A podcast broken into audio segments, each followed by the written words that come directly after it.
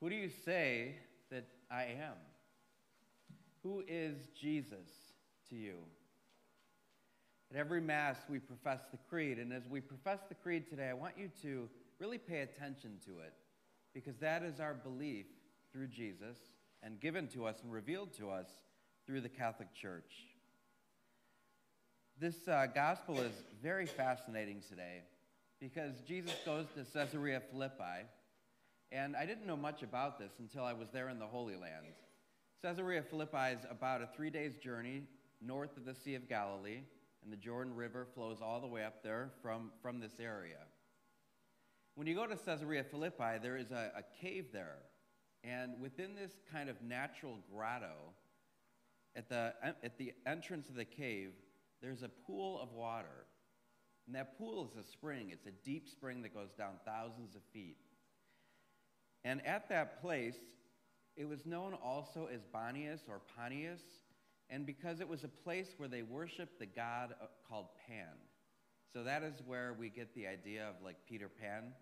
So Pan was half man, half goat, and uh, they, they, they worship Pan there. They also worship Zeus, and they worshiped another other myriad of gods. So they, they didn't believe in one God, they believed in a number of gods.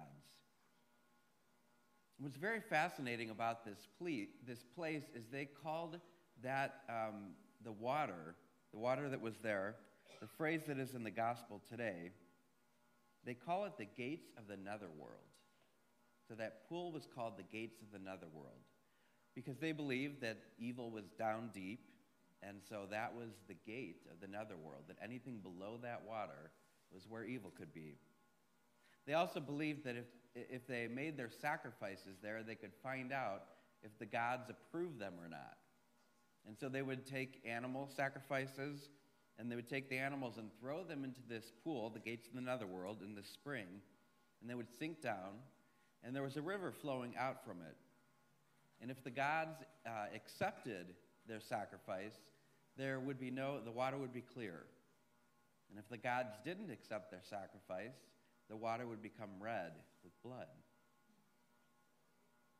They also did child sacrifices there. So they would sacrifice the children and see what would happen. So the gates of the netherworld, that's pretty important. Also, this grotto, this um, stone entryway, there were carvings in the stone that etched all the different gods that they worshiped.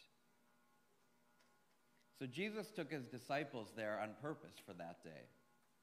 He took them to the place where they were making sacrifices to idols. And it was in that place that he said to them, Who do people say that the Son of Man is?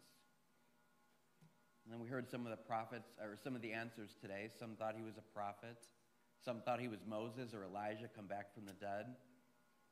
And they were getting it wrong, and so Jesus said to his disciples, Well, who do you say that I am? And they kept guessing, and finally Peter says, You are the Christ, the Son of God. So, in the midst of all those other gods, all those other beliefs, all those other religions, Peter got it right. You are the Christ, the Son of God. And so Jesus says to Peter, You are my rock and upon my rock I will build my church, and the gates of the netherworld will not destroy it. So all these other beliefs will not destroy the belief that we have in Jesus. I just want to make a couple connections between the first reading and the gospel because it's very profound. So, the first reading from Isaiah, he says, I will place the key of the house of David on Eliakim's shoulder. And then we hear in the gospel very clearly I will give you the keys to the church. Whatever you bind in heaven will be bound on earth. First reading When he opens, no one will shut, and when he shuts, no one will open. And finally, we get this image of the peg in the sure spot, and Jesus says, You are my rock. You are the most secure thing that we can have in this world, and upon you I will build my church. So, this reading is where we get the idea of papal primacy, that we're given this, this Holy Father as our head of the church, and that lineage from Peter. And that Jesus is giving the promise of the Holy Spirit and saying that this church, nothing is going to take it away. This church will survive any evils that you will see in the world. So I want you to think about who you believe the Son of Man is. I was looking up just to see what other religions believe. So a lot of other religions acknowledge that Jesus existed, but they're not on the same page as us. So the Muslims say that Jesus, um, no one can be a, a Muslim unless they, unless they believe in the prophet Jesus. So they believe he's a prophet, but they, they clearly deny that he was Son of God. The Jewish people believe that Jesus was Mary's son. So the Jews knew, also believe in, in Jesus, but they believe he was a, a teacher, a rabbi, that he had many disciples, that he performed miracles, claimed to be the Messiah, and was crucified on a cross. Some of the followers also believe that he was raised from the dead, but they do not believe that Jesus is the Son of God. The Baha'i and some of the Eastern religions say that he was a wise teacher who had divine human nature, worked miracles, was crucified, and resurrected. The Hindus believe that he was a holy man, a wise teacher. Buddhists believe Jesus was an enlightened man and also a wise teacher.